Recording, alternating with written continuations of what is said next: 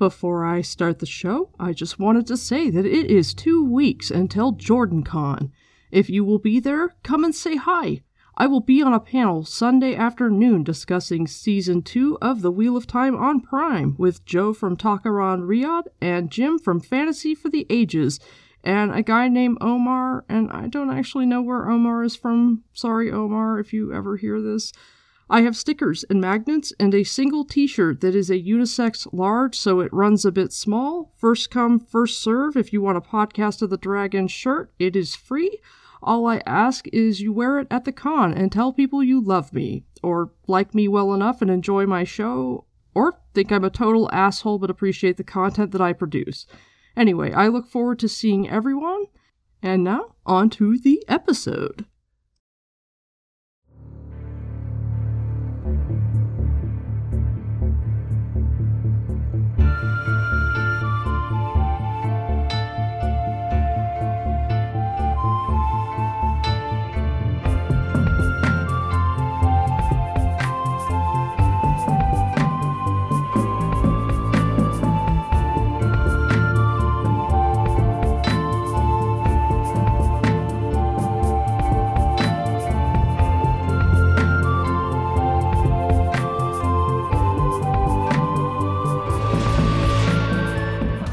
Stone won't fall until the podcast of the dragon comes to your device. Hey, everybody, my name is Morgan. Who the hell is this Grey Warder on Twitter and Discord? Welcome to the 32nd episode of Podcast of the Dragon. Robert Jordan could have called Book 4 Perrin Rising, but if he had, I suspect it would be a lot fewer people's favorite of this series. Today, I begin my exploration of our burly blacksmith subplot and look at his soft and self sacrificing side. That's a lot of S's.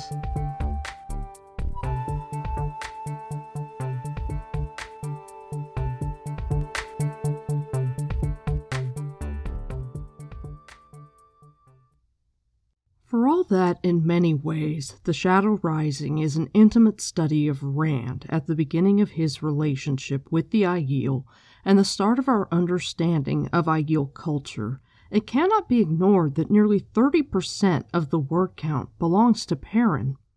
RJ takes Perrin, still warm, to use some Perrin metaphors, from all the forging that he goes through in the last book, and puts him through this final quenching to get him placed both geographically and psychologically where he needs to be for the next part of his arc in the series. And as such, he puts Perrin through a massive amount of growth and development in this book. Our other characters are moved along, sometimes with significant, even radical changes, but Perrin is the one who gets a story.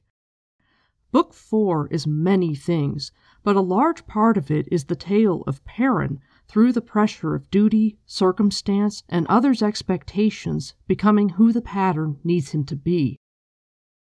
Before I go further, I'm going to try to give as thorough a recap of the time we spent with Perrin in this book as I can without getting bogged down too much with all of the details, because there are a lot of details. We start out in chapter 2, where he and Faile are hanging out in his room.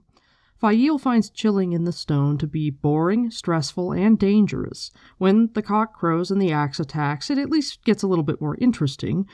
Both of them assume that what we later learn is a bubble of evil is Rand channeling and accidentally or crazily on purpose trying to kill them, so they decide to go and confront him. On the way, they pass Berelain coming from Rand's apartments, smelling like she walked through the perfume gauntlet at the mall and got liberally spritzed with terror by Calvin Klein. Faile leaves Perrin to go on alone, in Rand's room, he sees that his ginger bestie also had an unfortunate experience with what they learn from Moiraine is the Bubble of Evil, an experience that didn't go nearly as well as Perrin's did, and while Rand survived, remaining alive depends on Perrin's quick first aid measures and the maidens running to get the Aes Sedai. Three days pass, and then there's the Trolloc attack, and that same night he hears the rumor about White Cloaks in the Two Rivers. He packs his stuff to go home, intending to leave without his girlfriend, a plan that she foils by tricking Loial once Perrin tells her that his plan is to use the ways so that a journey of many weeks will only take a couple of days. A great deal of stubborn, toxic childishness ensues that makes me want to tear out my hair and light things on fire and smother them both. Gaul, the Aielman in the cage, volunteers to accompany our burly blacksmith, and Bain and Chiad choose to go with Faile, because according to Gaul, the argument between her and Perrin fascinates them. I guess his presumption to tell her where she can and cannot go, or his trying to protect her, or whatever the fuck, is so alien to Aiel culture that they just have to wait and see how it pans out. As the five humans and one Ogier are in the stables getting ready to leave, the stone rocks because Rand has driven Callandor into the heart, and Perrin gallops his horse feeling like he's being sucked by a whirlpool thanks to Rand's ta'veren tugging. Jordo in Discord asked me after my Mat episode, episode 30, what allows Rand's ta'veren pull on Perrin to fail, and my response was logic and strength of will slash purpose. Perrin has thought his way past what connects him to Rand, and his purpose is so strong that even though the pull of ta'veren to ta'veren is tremendous, he is able to break free in a way that Mat, who is too irresolute, just can't. Anyway, the six of them travel in two distinct parties through the ways for about two days. At the end of the journey, they reach the Waygate at Manetheren and cross paths with Trollocs and a Myrddraal. A fight ensues, and most of the party end up wounded in some way. The black wind comes, and they are able to back out of the waygate, and Loial locks it by putting both of the Avendesora leaves on the outside. Perrin reaches out for wolves and can't find any, and he also notices the two hawks that are killed down the valley, one by an arrow and one by ravens. The combination of shadow spawn, no wolves, someone killing hawks where there's no need to kill them, ravens, and the fact that he's coming home to White Cloaks lets him know that things aren't right in the Two Rivers, so he goes into the Wolf Dream to do some scouting, where he still cannot find any wolves, and when he finally does, it's a dead one that is being skinned by someone that Hopper tells him is called Slayer. He chases this guy until he disappears near the Tower of Ghenjei, where Hopper finally shows up and is like, hey, yo, stop, Slayer can kill. And we finally get our first dialogue with Birgitte, who's been peeping around, looking at everybody. And when Perrin wakes up, he tells Gaul that things may be worse in the Two Rivers than he thought, to which Gaul sagely replies, Things often are, it is the way of life. Next day, they begin to travel to Emond's Field. On the way, they stop by Rand's farm and see that it has been burned down. Perrin and Gaul go on alone in the morning and reach the Winespring Inn, where the al'Virs let him know that his family has died, or more truthfully, been murdered by Trollocs, or so they think. Perrin refuses the mayor and his wife's insistence that he needs to leave, so Mistress al'Vir takes him to the Aes Sedai that she and the rest of the women's circle have been hiding.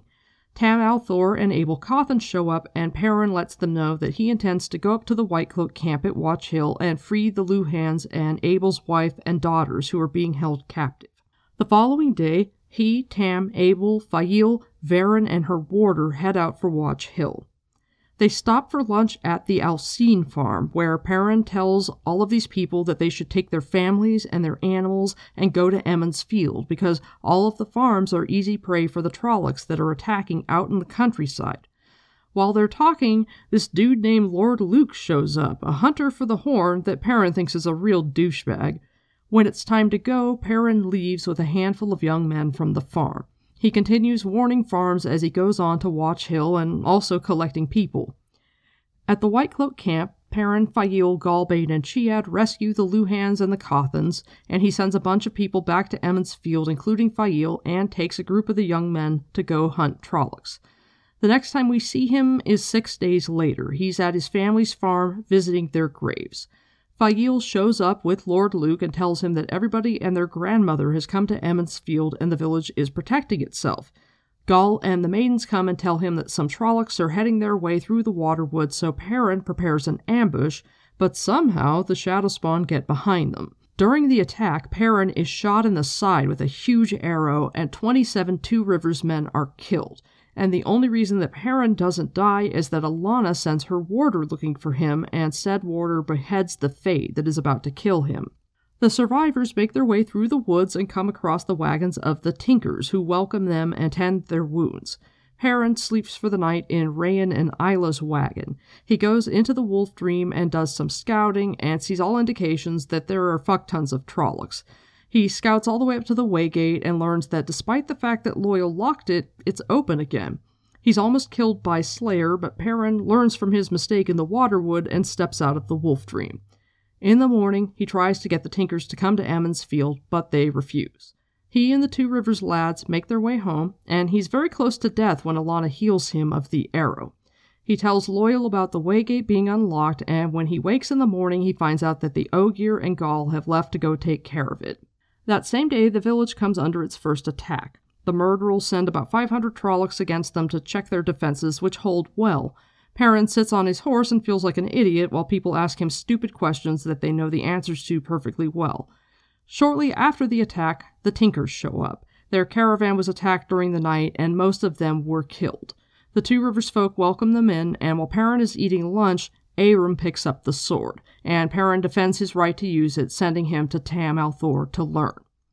Then the White Cloaks show up, let them know that Taren Ferry has been wiped off the map, get everybody all spun up, and Perrin, because he doesn't want the Two Rivers people to fight them, and Dane Bornhald is drunk and crazy and insisting on arresting them, basically tells them that they should stay in the village and help defend it, because if they try to get back to Watch Hill, they'll probably all be killed, since there are tons of Trollocs and they need to stay and help with the defenses. Next time we see him, it's been about seven days after that. Supplies are low, and there have been a ton of attacks. There's fighting at the stakes most times. It's not a good scene. One of Perrin's men tells him that somebody's brought in a wounded guy who just tells him, Are you Perrin Goldeneyes? We're coming, and then he dies. Gaul and Loial return, and they say, Hey, things are really bad. There's thousands of Trollocs. We locked the waygate, though, and nobody's going to get it open again without the talisman of growing. Perrin goes to bed and goes into the world of dreams to scout and check on what Loial says and sees that, yeah, he's correct, we're kind of fucked, and also that Watch Hill and Deven Ride's fortifications aren't nearly as good as Emond's Field, so he suspects that the Trollocs will just destroy Emond's Field and then move on to the other villages at their leisure. And he also sees that the Taren Ferry is still there, so people can get out. Slayer attacks him and they have a game of cat and mouse that Perrin wins, but not totally because the ravens warn Slayer at the last minute, and so his arrow misses his heart. He wakes up and learns that Lord Luc mysteriously came running from the inn holding his chest. He talks to Faile and asks her to go to Caemlyn and ask Queen Morgase for soldiers, and Faile says, okay, but you gotta marry me. Then there's a big battle, and Deven Ride attacks from the south, and Faile brings the people back from Watch Hill, and hooray, good triumphs. It's a pretty good, action packed story, and nearly 110,000 words, so long enough to be its own novel, and even more words if you include the point of views from Dane Bornhald, which I feel like is fair to do so considering that his story really is like hooked on to Perrin's. You know, he's not really significant outside of Perrin. And I think RJ did it not just because he had so much to say about Perrin and so far for him to go, but he had so much growth for the two rivers to go through, and he wanted them to grow together. He felt like Perrin was the best one to prepare the people from home, the friends and the family and the loved ones. Perrin was the ta'veren who would, as Moiraine says, Steel them for the long night coming. Because Manetheren's blood can't just sit out the last battle, not after we heard that badass story in Book 1. So, Chapter 2 starts from Perrin's point of view before the cock crows and the axe attacks him. We get some simple interactions between him and Faile that do character development and relationship development and also give us a bit of RJ's inevitable recap, which hopefully you know, isn't as exhausting as the recap that I just did. And it gives us a timeline to let us know where we are compared to where we left off. It says, He scratched his two week growth of beard irritably. It was even curlier than the hair on his head. It was also hot. For the hundredth time, he thought of shaving. It suits you, Faile said suddenly, stopping in her tracks.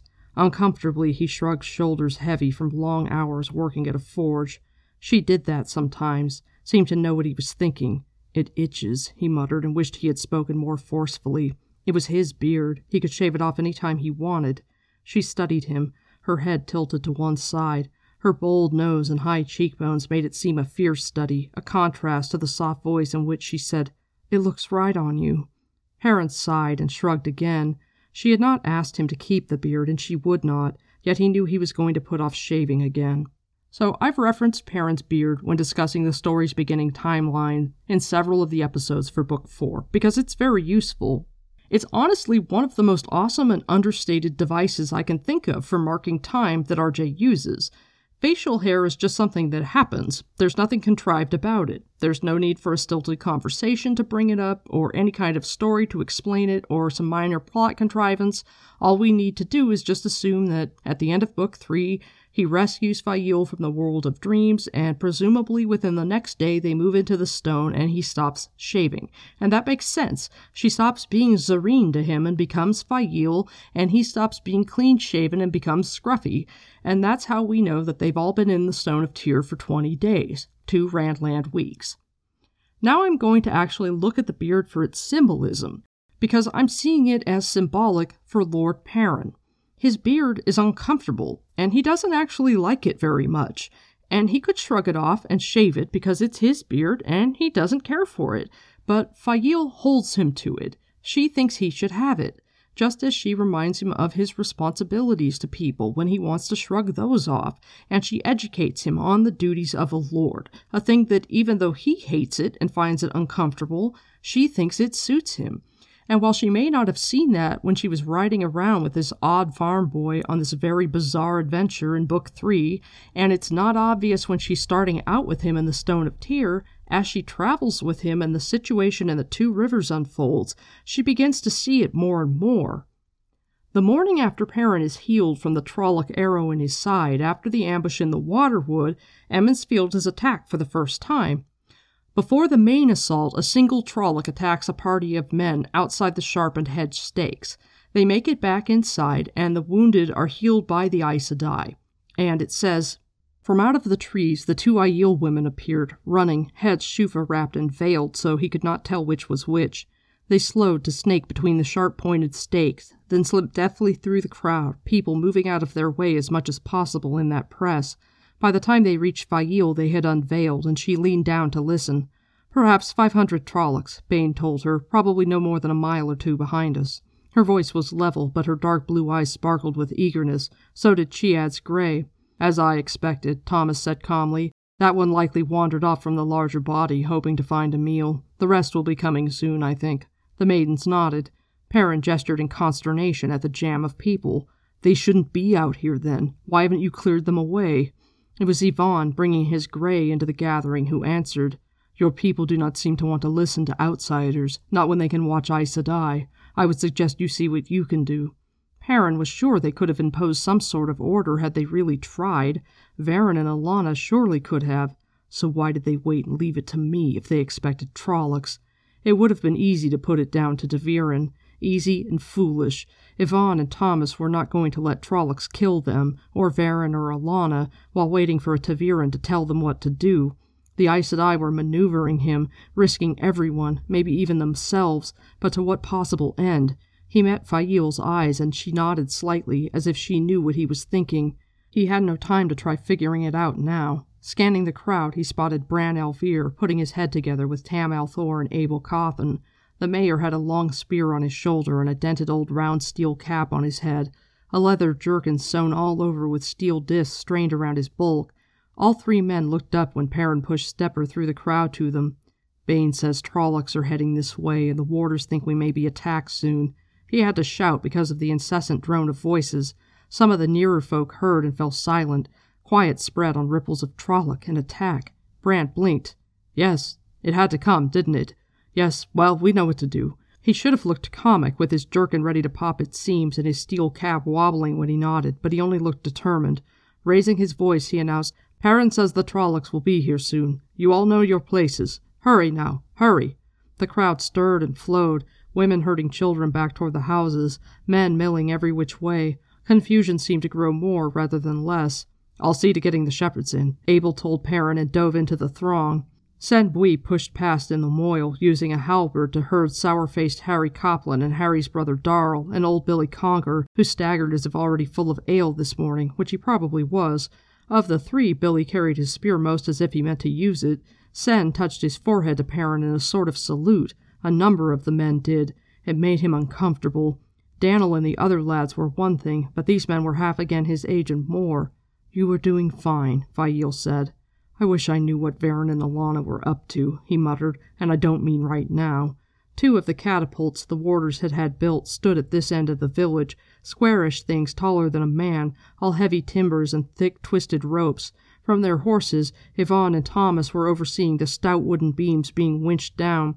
The two Aes Sedai were more interested in the big field stones, fifteen or twenty pounds each, being loaded in cups on the end of those arms. They mean you to be a leader, Faile replied quietly. It is what you were born for, I think. The beard that Perrin grows for her looks as natural on him as leadership begins to in Faile's eyes, but she has to take on the task of nudging him and reminding him. Faile is the plot device that holds Perrin to his fate, along with his own sense of duty, and despite Faile's flaws and her volatility and her occasional toxicity, she is a much gentler device than the one that, say, holds Mat to his fate. Poor Perrin believed that he had accepted his fate. He thought he had accepted it and what it entailed. In chapter 2, before the bubble of evil attacks, the conversation that he and Faile are having is about leaving. It says, After a moment, she said, The Lord Dragon seems to have lost interest in you. All his time is taken by the High Lords now. The itch between his shoulders worsened. He knew what was troubling her now. He tried to make his voice light. The Lord Dragon? You sound like a Tairen. His name is Rand. He's your friend, Perrin Aybara, not mine, if a man like that has friends. She drew a deep breath and went on in a more moderate tone. I've been thinking about leaving the stone, leaving Tear. I don't think Moiraine would try to stop me. News of, of Rand has been leaving the city for two weeks now. She can't think to keep him secret any longer. He only just sobbed another sigh. I don't think she will either. If anything, I think she considers you a complication. She will probably give you money to see you on your way. And a little further it says, I've been talking to Bain and Chiad, Perrin. That was no surprise. She spent considerable time with the Aiel women. The friendship made some trouble for her, but she seemed to like the Aiel women as much as she despised the Stone's Tairen noble women. But he saw no connection to what they were talking about, and he said so. They say Moiraine sometimes asks where you are, or Mat. Don't you see? She would not have to do that if she could watch you with the power. Watch me with the power? he said faintly. He had never even considered that. She cannot. Come with me, Perrin. We can be twenty miles across the river before she misses us. I can't, he said miserably. He tried diverting her with a kiss, but she leaped to her feet and backed away so fast he nearly fell on his face. There was no point going after her. She had her arms crossed beneath her breast like a barrier. Don't tell me you are that afraid of her. I know she is Aes Sedai, and she has all of you dancing when she twitches the strings. Perhaps she has the Rand, so tight he cannot get loose, and the light knows Egwene and Elayne and even Nynaeve don't want to, but you can break her cords if you try. It has nothing to do with Moiraine. It's what I have to do. I. She cut him short. Don't you dare hand me any of that hairy chested drivel about a man having to do his duty. I know duty as well as you, and you have no duty here. You may be ta'veren, even if I don't see it, but he is the dragon reborn, not you. Will you listen? he shouted, glaring, and she jumped. He had never shouted at her before, not like that. She raised her chin and shifted her shoulders, but she did not say anything. He went on. I think I am part of Rand's destiny somehow. Mat, too. I think he can't do what he has to unless we do our part as well. That is the duty. How can I walk away if it might mean Rand will fail? Might? There was a hint of demand in her voice, but only a hint. He wondered if he could make himself shout at her more often. Did Moiraine tell you this, Perrin? You should know by now to listen closely to what an Aes Sedai says. I worked it out for myself. I think ta'veren are pulled toward each other, or maybe Rand pulls us, Mat and me both. He's supposed to be the strongest ta'veren since Artur Hawkwing, maybe since the breaking. Mat won't even admit he's ta'veren, but however he tries to get away, he always ends up drawn back to Rand. Loial says he has never heard of three ta'veren, all the same age and all from the same place. Faile sniffed loudly. Loial does not know everything. He isn't very old for an Ogier. And a little bit further it says, He knows more than you or I do. He believes maybe I have the right of it, and so does Moiraine. No, I haven't asked her, but why else does she keep a watch on me? Did you think she wanted me to make her a kitchen knife? So, beyond this showing that Perrin has decent critical thinking skills, he hears the news that Moiraine is watching him and immediately deduces that it's because she thinks that he and Rand are tied together and that he is necessary for Rand to be able to do what he has to do. We see that Perrin understands what being ta'veren means to a point but he thinks his ta'veren is just sort of as an auxiliary to Rand, not that he has his own path that will lead him to prominence and greatness. Perrin is a deeply self conscious person, and for him, prominence and greatness sounds terrible. Lanfear mentions the glory to him in the last book when she's creeping on him in the world of dreams, and he immediately yanks the shiny gold lion's head helmet off his head and says, This isn't mine. He's good at being dutiful in a support role. That's his comfort zone. Moiraine does ask after him when she checks up on Mat, but we get her point of view in chapter 21 as she, Egwene, Mat, and the nobles are waiting in the heart of the stone for Rand. Egwene is wondering aloud where Perrin is, and then she answers herself with, Perhaps he is with Faile, Egwene said. He won't have run away, Moiraine. Perrin has a strong sense of duty. Almost as strong as a warder's, Moiraine knew, which is why she did not keep eyes and ears on him as she tried to with Mat. Faile has been trying to talk him into leaving, girl. Quite possibly he was with her. He usually was. Do not look so surprised. They often talk and argue where they can be overheard. I'm not surprised you know, Egwene said dryly, only that Faile will try to talk him out of doing what he knows he has to do. Perhaps she does not believe it as he does. So Moiraine isn't going to waste agents to watch someone who she knows is so dutiful and absolutely isn't going to go anywhere. She occasionally asks if she comes across people, hey, have you seen him? Just to double check, because Moiraine is the type of person who is never not going to double check. But she's not going to actually keep eyes and ears on him because she understands Perrin and his sense of duty. He's sitting in the stone right now. He's in a holding pattern, which is something that RJ puts Perrin through a lot in this series. And while it's unfortunate because it can be tedious, it also makes sense for his character. Perrin isn't as complicated as a lot of the other characters, which means his characterization doesn't require the intricacies that a lot of the others do to get where they need to be. But he is a main character and requires main character page time, and so Perrin spends a lot of time in holding patterns, and he's doing that now, ignoring his girlfriend's suggestions to leave, but when she brings it up, encouraging her to go, because it's not safe near him, as the flying axe goes on to prove. Perrin would love to be with Faile, but he's a very practical person, and he knows what his life looks like right now. He knows he has to stay near Rand, and that she will be safer elsewhere. And Perrin is a very self sacrificing person, and so however much he wants to be with her, he encourages her to go to protect her. Faile is not particularly interested in being protected, and she wants to protect him at least as much as he wants to protect her, and she wants to get the fuck out. Rand has not in any of the time that she has seen been seeking Perrin out or treating him very much as an adviser, They've maybe talked in passing a little bit, but he is taken up with the High Lords, so as far as she can tell, he's not looking to hold on to Perrin. And to her, it's insane to stay here. Why would you stay near a male channeler? The events of the last book have made her want to nope the fuck out of this experience. Sure, she left Saldaea seeking adventure, wanting to hunt the horn and put her name in the stories, but not with this shit. This is the type of danger that you can't fight if you can't channel. And I think that sometimes, because we're so used to our main POV characters either being able to channel or having other special powers, we forget that a character like Faile doesn't have any of that. And so it's logical for her to want to nope the fuck out of this situation. But she's not going to leave without Perrin. And yeah, she's only known him for two months, and so the whole wanting to be with him forever and ever is very young love and kind of short sighted. But two months into the relationship with my wife, I would not have left her side, particularly not in a situation so dangerous. I would have considered our relationship to be provisional or probationary love, where you are getting to know each other more and more and seeing if the person is who you need them to be. And if, as you get to know them, it becomes clear that they aren't, then you break up. Or, sadly, often people don't. They stay together and their relationships are toxic as fuck. But in such dire circumstances, if my wife were in a situation like that, I would have been ride or die, so I get where she's coming from. Perrin is a realist. He has to stay near Rand, but it's dangerous. And after the bubble of evil attacks, he's determined. He's got to find something to get Faile away.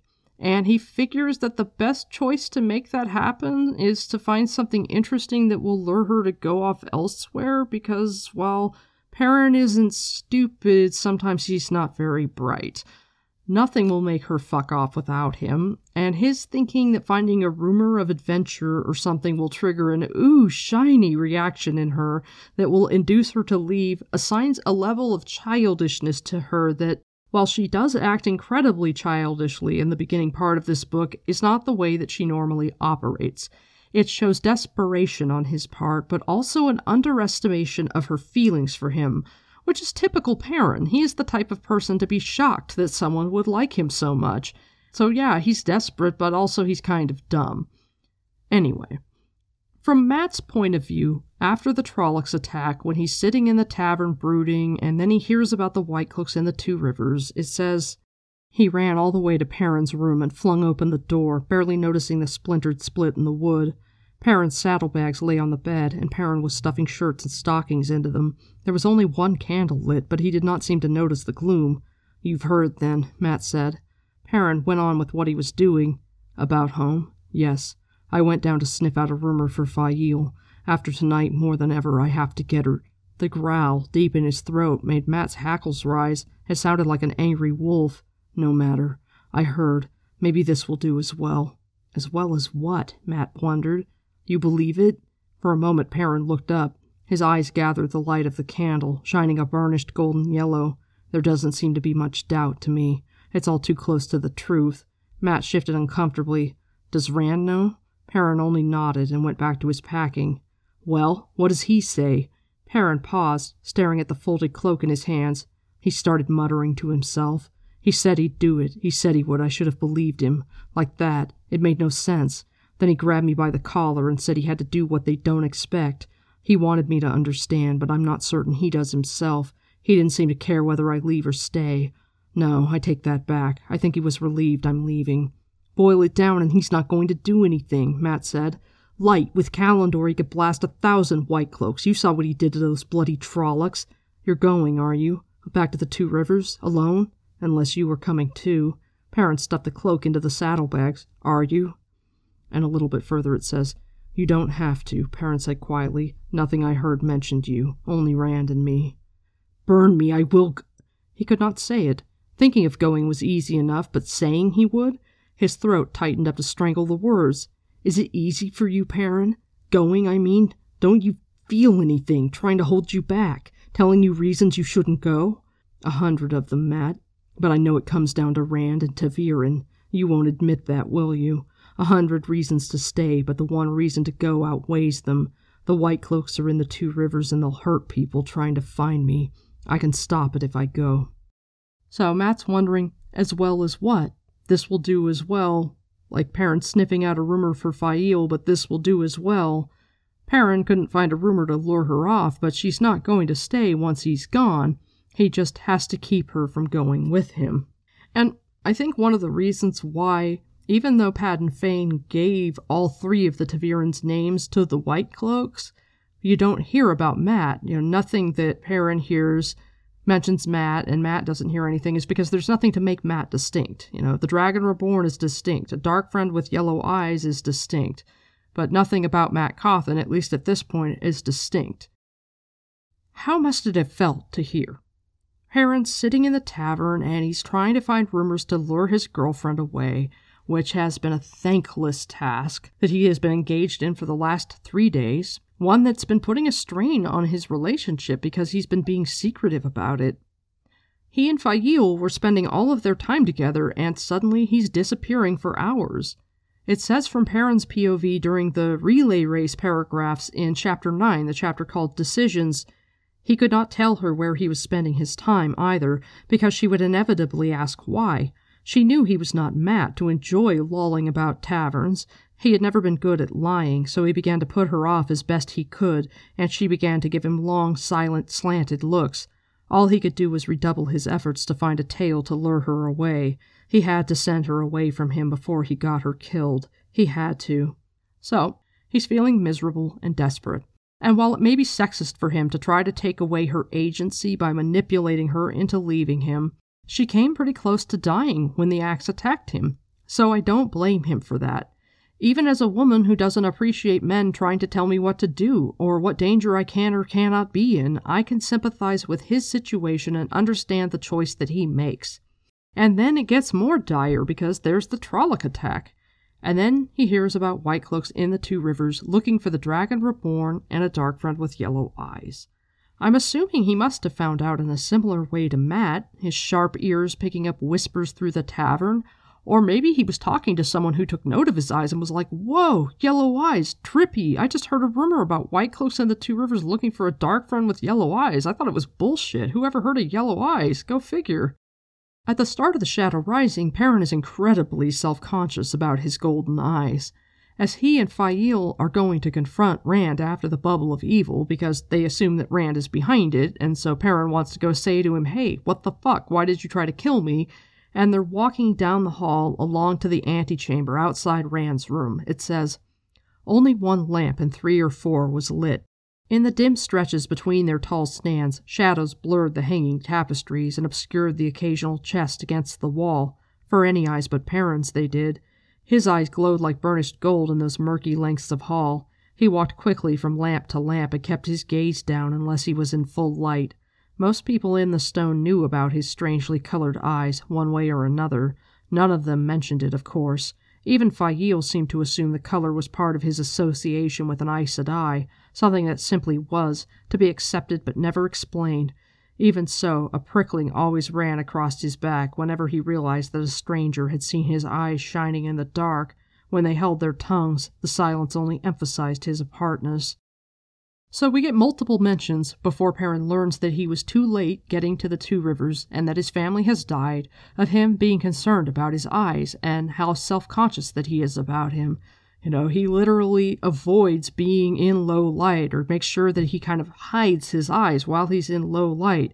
Anything to keep them from being extra and specially noticeable because he's that concerned about it. Or how much he appreciates people who don't make him feel self conscious about them.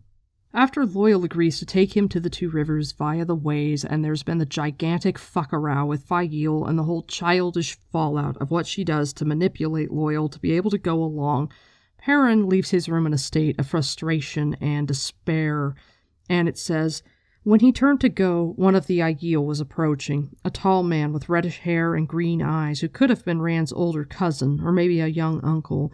He knew the man and liked him, if only because Gaul had never given even a flicker of notice to his yellow eyes. And I feel like Gaul should have other qualities that make him likable as well.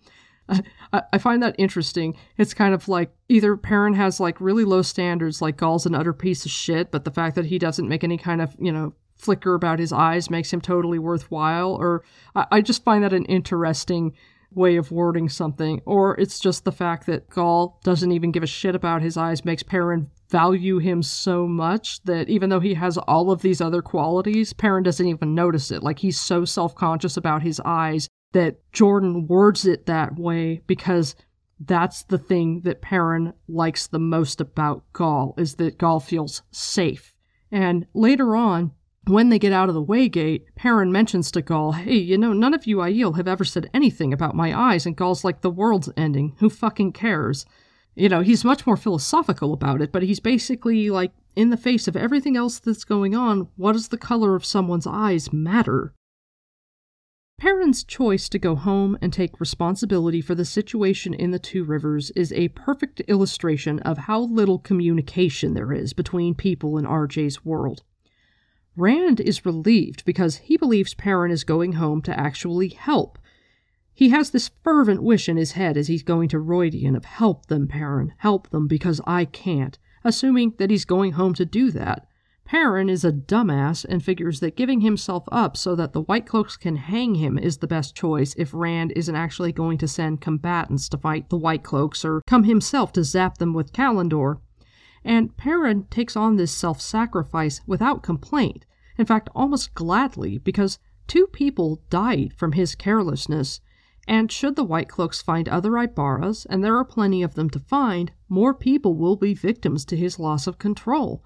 They will be the collateral victims of his acts, its secondary targets, and so for Perrin it's best for him just that he die. And so, because that's his plan, he chooses to drive Faile away, because there's no role for her to play there, and therefore she has to go. So Mat leaves Perrin packing, and shortly after, Berelain comes in to engage in the first of many acts of sexual harassment against him, because she's kind of terrible. And while that is going on, Faile walks in.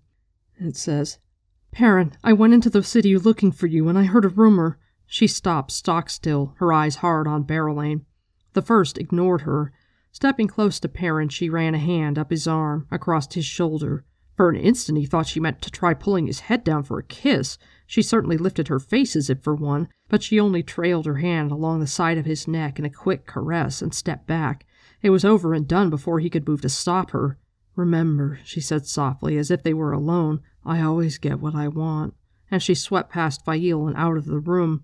He waited for an explosion from Faile, but she glanced at his stuffed saddlebags on the bed and said, I see you've heard the rumor already. It is only a rumor, Perrin. Yellow eyes make it more than that. She should have been erupting like a bundle of dry twigs tossed on a fire. Why was she so cool? Very well. Moiraine is the next problem, then. Will she try to stop you?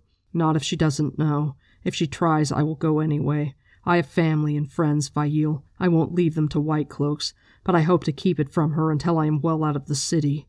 Even her eyes were calm. Like dark pools in the forest, it made his hackles rise. But it had to take weeks for that rumor to reach Tear, and it will take weeks more to ride to the Two Rivers. The White Cloaks could be gone by then. Well, I have been wanting you to leave here. I should not complain. I just want you to know what to expect. And Perrin's like, nah, it's not going to take weeks because I'm going to go by the ways. And she's like, that's fucking nuts. And he tells her, nah, I've done it before. Well, she said, rubbing her hands together briskly.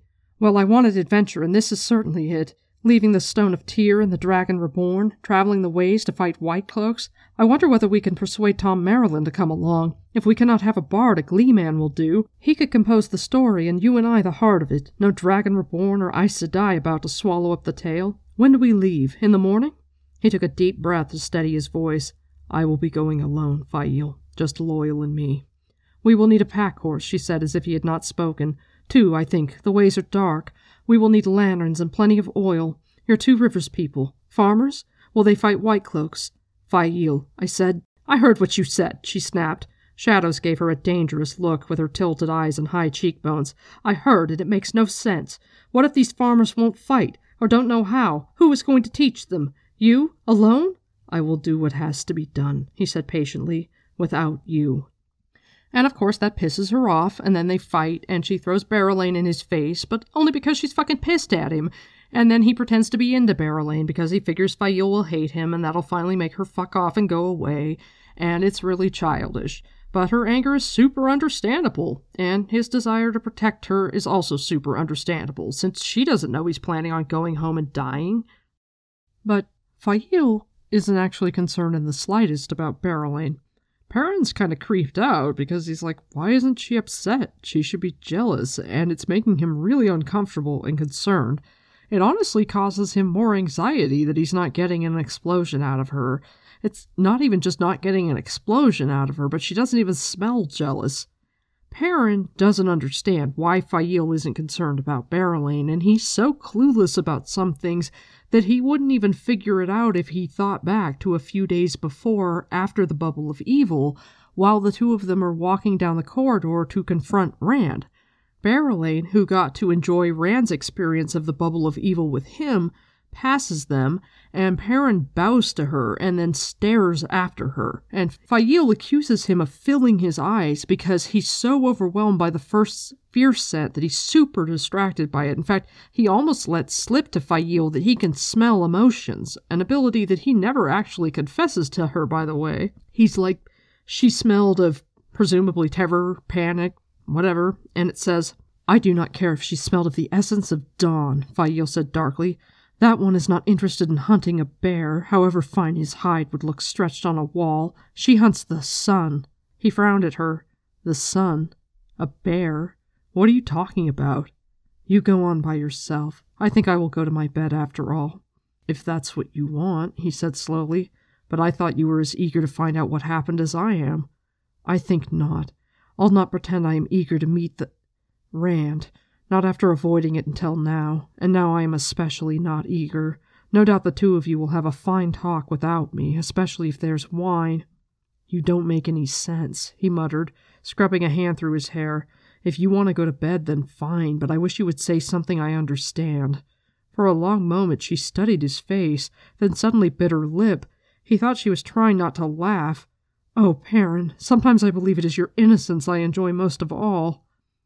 So Faile knew exactly what Berelain was up to, and I don't know if she thought that the dragon and the first had such amazing sex that that's what sent the axe flying all over the room or whatever, but she assumes that when Perrin goes to see Rand, Rand is going to brag to him about banging Berelain. She knows Berelain's game, and so she must also intuit several days later coming in to tell Perrin, hey, I heard a rumor, and seeing Berelain in there, making sure to grope him before leaving, that Berelain sees Perrin as a consolation prize because at the point that the Trollocs attack, Elayne Trakand, daughter heir and future queen of Andor, has been arm in arm with the Lord Dragon for three days, making out in corners, and not particularly secretly. Elayne has been pretty shameless about it. And a queen's cousin like Faile can see all of the angles of the politics, understand how Berelain is assessing it, and know that the first would see that it makes more sense for the Lord Dragon to want to have a political alliance with Andor. Beyond that, Perrin, the least secretive of all of our characters, had to have told her what actually happened in the bedchamber with Rand and Berelain, and so maybe she also understands that Berelain is not interested in going after Rand because the whole experience was terrifying. Considering how Faile feels about Rand and male channeling in general, she would find that completely relatable. Regardless, she realizes Berelain is going to Perrin because Rand is a no-go, and Faile can also guess that Berelain won't be interested in Mat because, just as Berelain herself says, he's too much like her. And while she doesn't believe that Perrin is into Berelain, she knows that Berelain is tenacious, and she's so pissed off, especially because Perrin throws Berelain in her face on purpose to hurt her feelings so she'll finally fuck off. So Faile chases her down and they fight, and she expects to be able to kick Berelain's ass, but her knives prove to be no match for the first Olympic level judo game.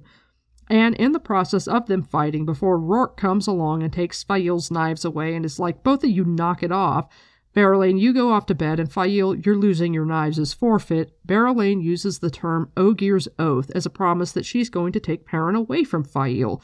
And Faile's like, thanks for the suggestion, asshole. And she determines to trick or manipulate Loial into taking her into the ways so that there is absolutely no way that Perrin is going to get to the Two Rivers without her. And the whole thing is super shitty, and their relationship is toxic, and I am going to skip the bullshit that they go through because I can't. I just can't. This week's accompanying minisode on Patreon is a rumination about who gets the moral high ground in the end, but as far as this episode goes, suffice it to say, Faile accompanies Perrin to the Two Rivers because she is very uninterested in his presumption to keep her safe. Poor Perrin. As toxic as she can be, though, in fairness, as much as their relationship makes me want to drown them both, it's an awfully believable dynamic between a 17 and a 19 year old. But as toxic as she can be, there's a lot I like about Faile. You know, I wish her away. I'm like, Faile and Gawyn can fuck off when I'm shipping Perrin and Egwene, but by herself, honestly, she's pretty great. And one of the reasons that I don't hate the Shaido arc the way so many people do is because I like having Faile on her own. I like being in her head and seeing her be a leader and problem solve and be away from Perrin. I'd prefer that Perrin be in a grief coma throughout books 9 and 10 so that we can see all of the rescue planning POVs from the perspectives of, say, Berelain and Masema and the Aes Sedai and Asha'man and Berelain and Alliandre's generals like Gallenne and um, Arganda and the Aiel Wise ones, and only get Perrin POVs once he starts to get his shit together and is like chopping off Aiel men's hands, and once Tallanvor returns and they start making plans with the Seanchan to do the invasion of Malden. That would make Faile's kidnapping arc far less irritating from the rescuer's sides. That arc on her side, though, I actually really enjoy because a Faile away from Perrin doing cool things and being in charge and just being a badass is an awesome Faile. A Faile in a dynamic with Perrin, I like less. Though I'm trying to appreciate her more now that I'm starting to understand that she is a plot device all her own. It's not just that she's a character, she's also a device. She's the device that holds Perrin to his fate. And bouts of domestic violence aside, and, you know, back when RJ was writing this, women hitting men just wasn't as big a deal. Even nowadays, it's not treated with as much seriousness as it should be, but it's getting better. Now, people with empathy are being like, yeah, nobody would shrug that off if a man did it to a woman, and then we're all like, yeah, it's fucked up. And that has been the evolving attitude for a good long time now. But when I was growing up in the 90s, girls would haul off and hit boys all the time, and it was perfectly acceptable. Dickish, but acceptable boys could expect that girls might punch them or whatever, like not necessarily in the face, but like in the arm or whatever, and you could get away with that as a woman, and nobody would really think very much of it, because it was just culturally not even considered an issue, because men were physically stronger and expected to take whatever women dished out, and good men never retaliated. And that doesn't mean that it's okay, but that's the whole point of society moving on is you look back and you're like, wow, none of that was okay.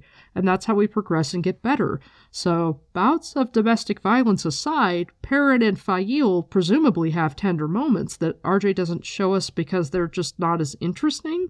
But Perrin cares about her and he wants her to be safe. So, hearing about the White Cloaks in the Two Rivers, he enters this brutal emotional crucible where he resigns himself to death and then he hurts her and drives her away, which is a double blow considering nothing is more painful to Perrin than hurting others. He's already emotionally in a bad place because he takes pleasure in his time with Faile, even though he knows she should leave and he wants her to leave. Even before the Trollocs attack, before finding out about the White Cloaks, before the bubble of evil, he feels like she should go and that's the best thing for her to do. But he doesn't actually want her to go.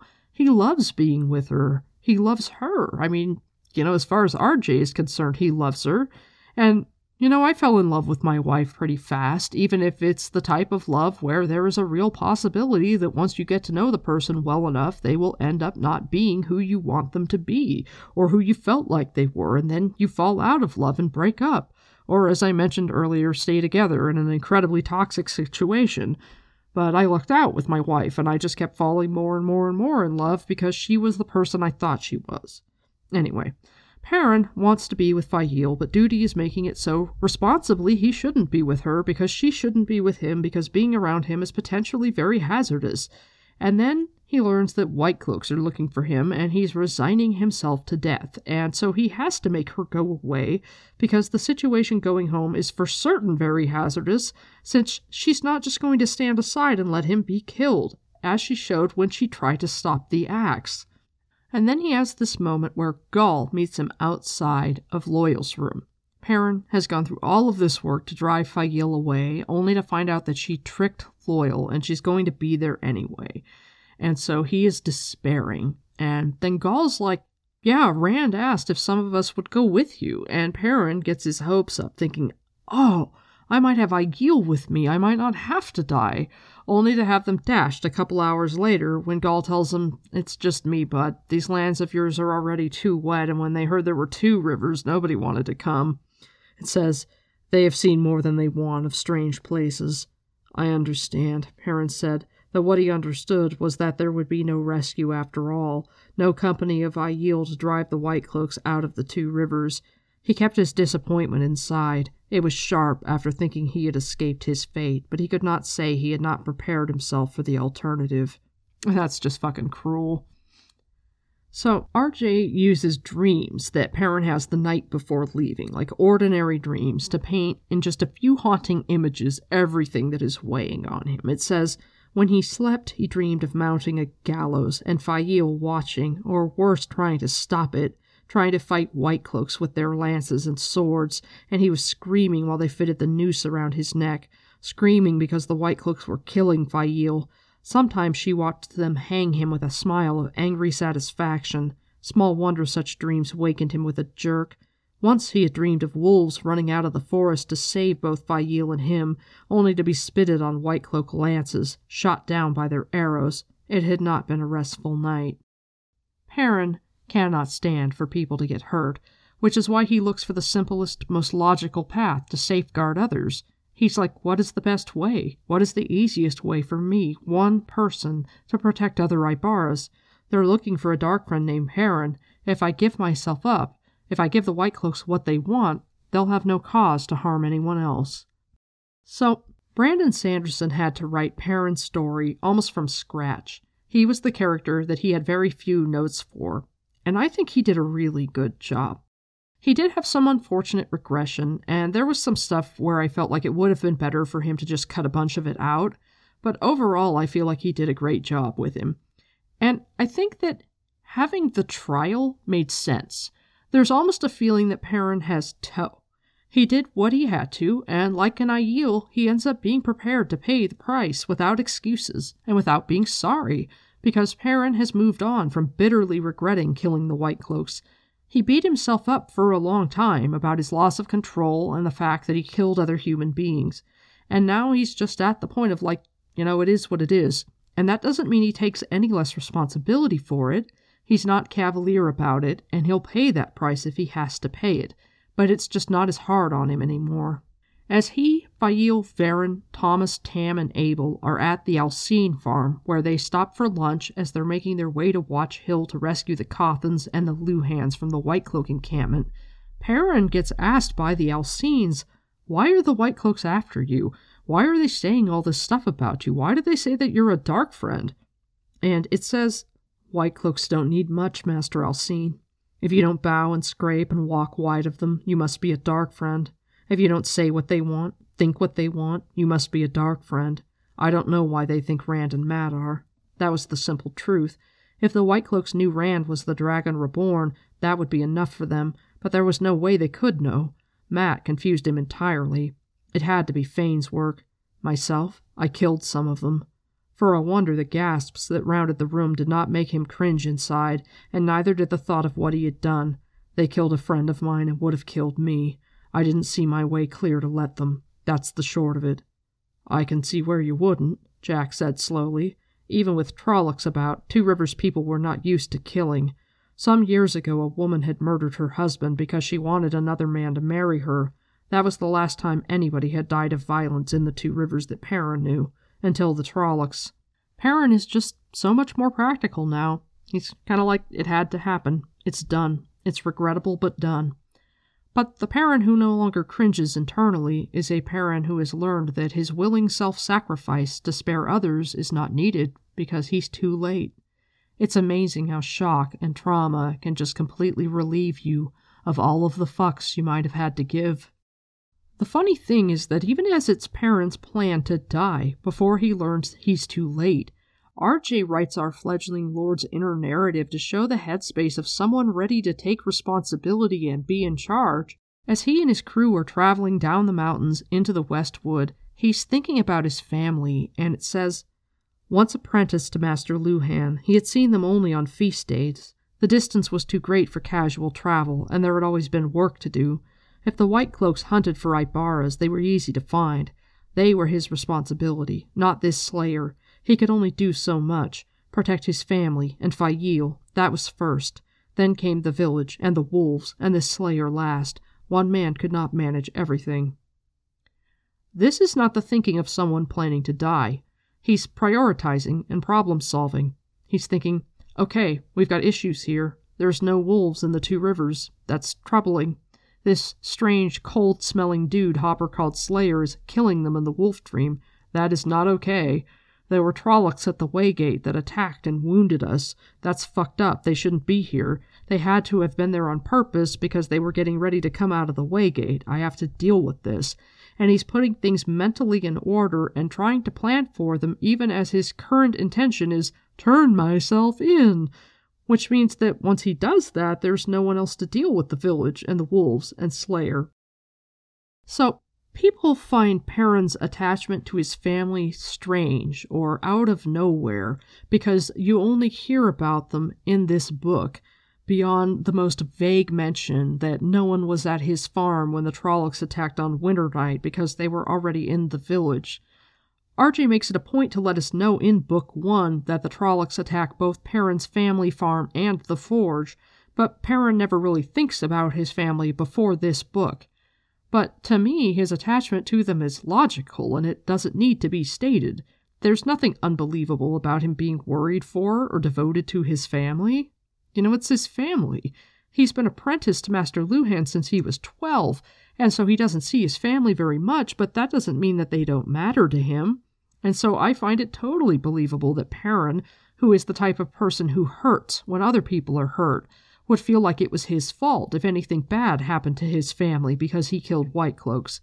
So if they came looking for him, and people who are bearing the name Aybara die while the White Cloaks are looking for him, that is the type of thing that would grieve Perrin terribly, and so I feel like it's perfectly logical and perfectly reasonable that Perrin would feel terrible about his family and I suppose that they could have killed the Luhhans, and that might have been a better choice. I don't disagree that that would have been a better choice, but RJ just really struggles to kill significant characters.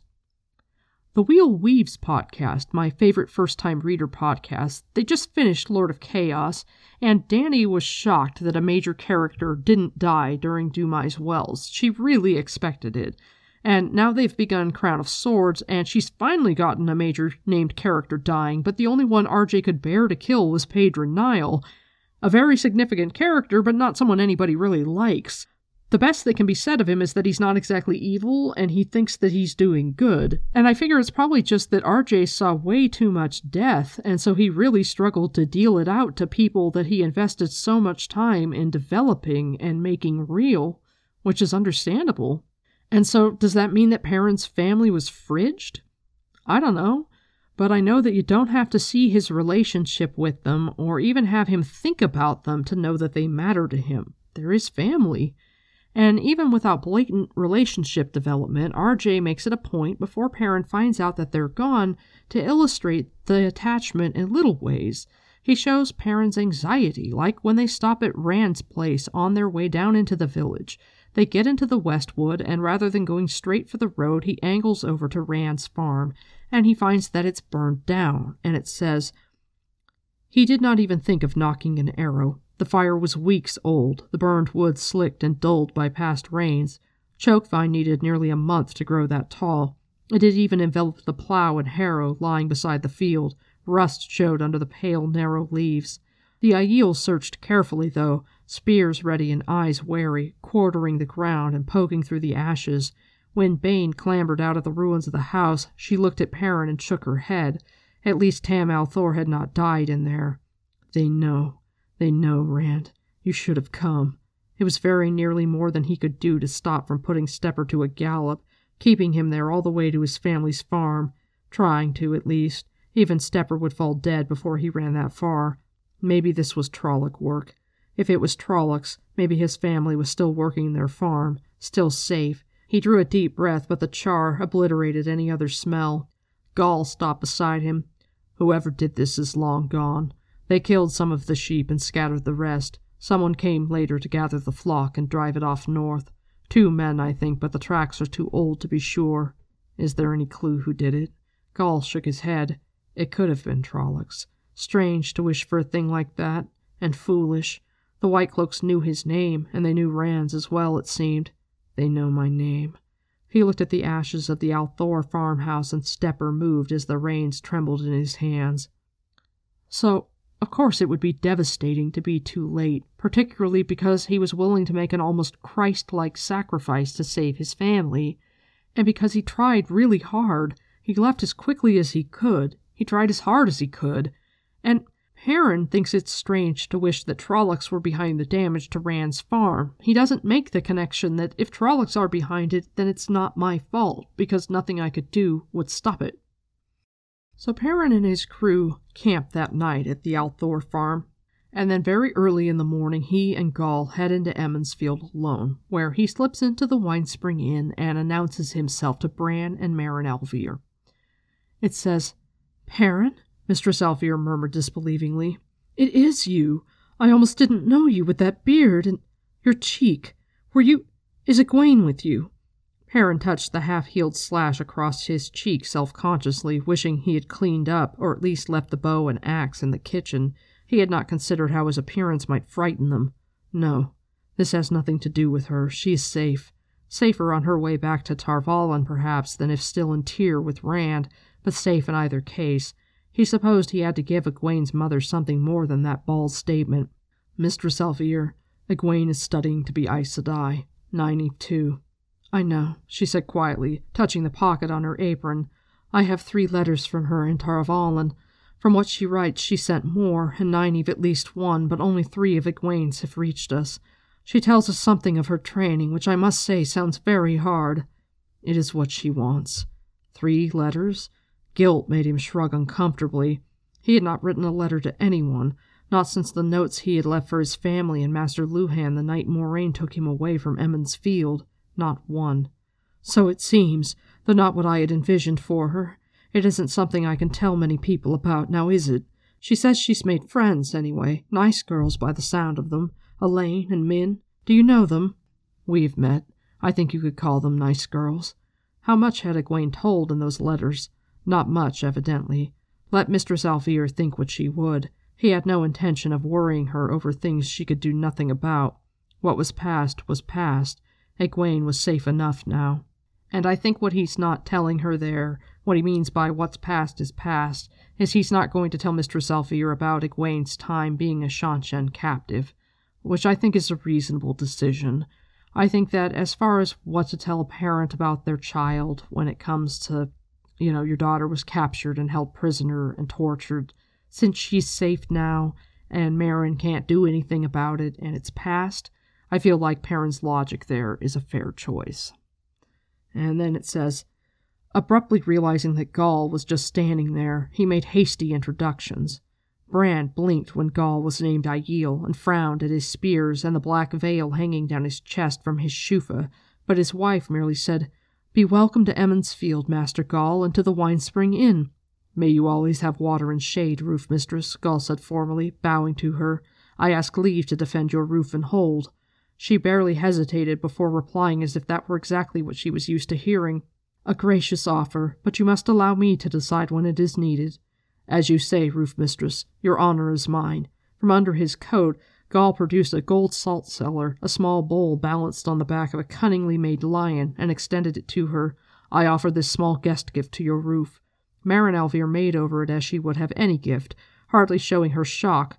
Perrin doubted there was a piece to equal it in the whole Two Rivers, certainly not in gold. There was little enough gold coin in the Two Rivers, much less gold ornaments.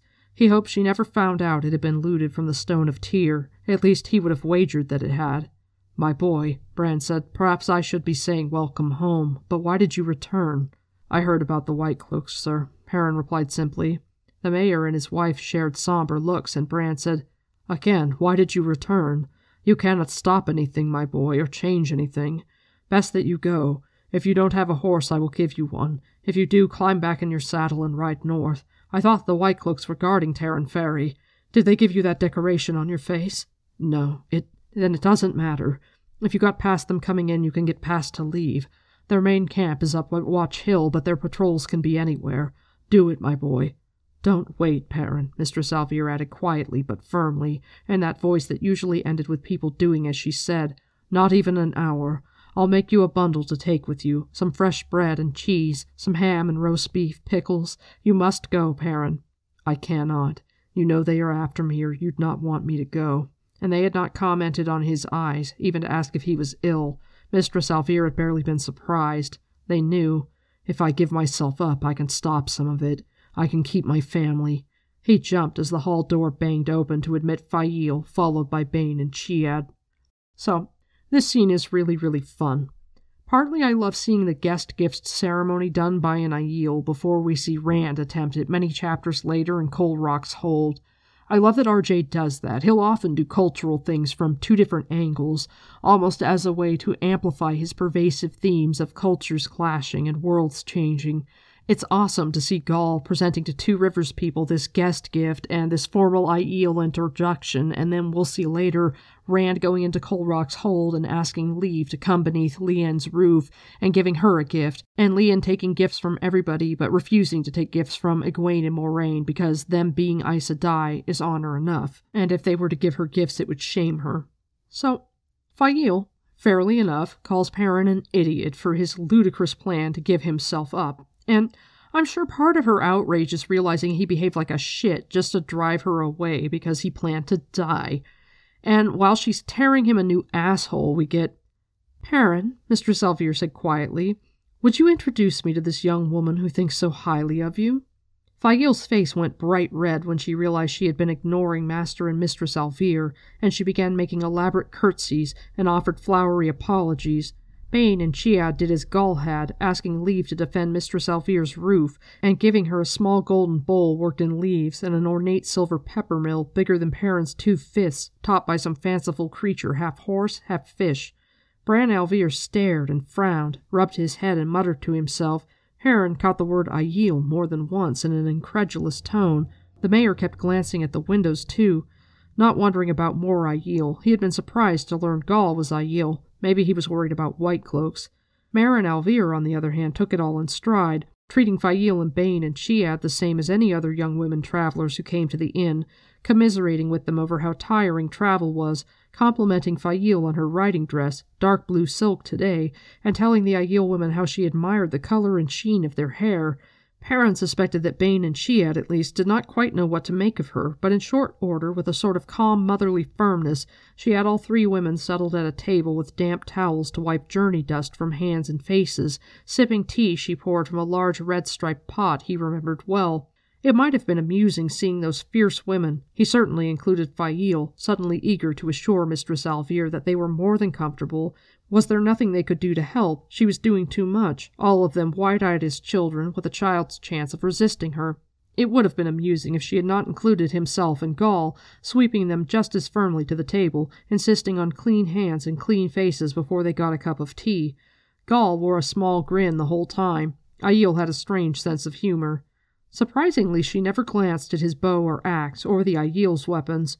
People seldom carried even a bow in the two rivers, and she always insisted such be set aside before anyone took a place at one of her tables. Always. But she just ignored them now. Another surprise came when Bran placed a silver cup of apple brandy at Perrin's elbow, not the small tot that men usually drank at the inn, barely enough to cover the last joint of the thumb, but half full. So, there's a bunch of interesting stuff here. For one thing, Perrin returns to the Two Rivers, and you once again get the tone of, like, down home silliness that RJ started the series with, or I don't know if silly is the fairest term, but like I was talking about in my first episode, the almost hobbit like simplicity that RJ gives to the Two Rivers folk, where they have a playfulness or sense of fun or an innocence to their culture that makes them fundamentally humorous. You want to smile he writes their culture and their interactions with a humorousness and a lightness, and it's almost childlike. Maybe not silly, maybe childlike is a better term. It has the aspect of the type of story that you tell to a child. And that just seems to be like their culture. And maybe that's what he does as a way to represent home and comfort to these people. Perrin comes home or when we first hear from Rand in the beginning and he's going into Emond's Field, and there's this atmosphere of comfort, like a blanket or sitting by your mom or whatever. And so there's a childlike sense or a childlike simplicity.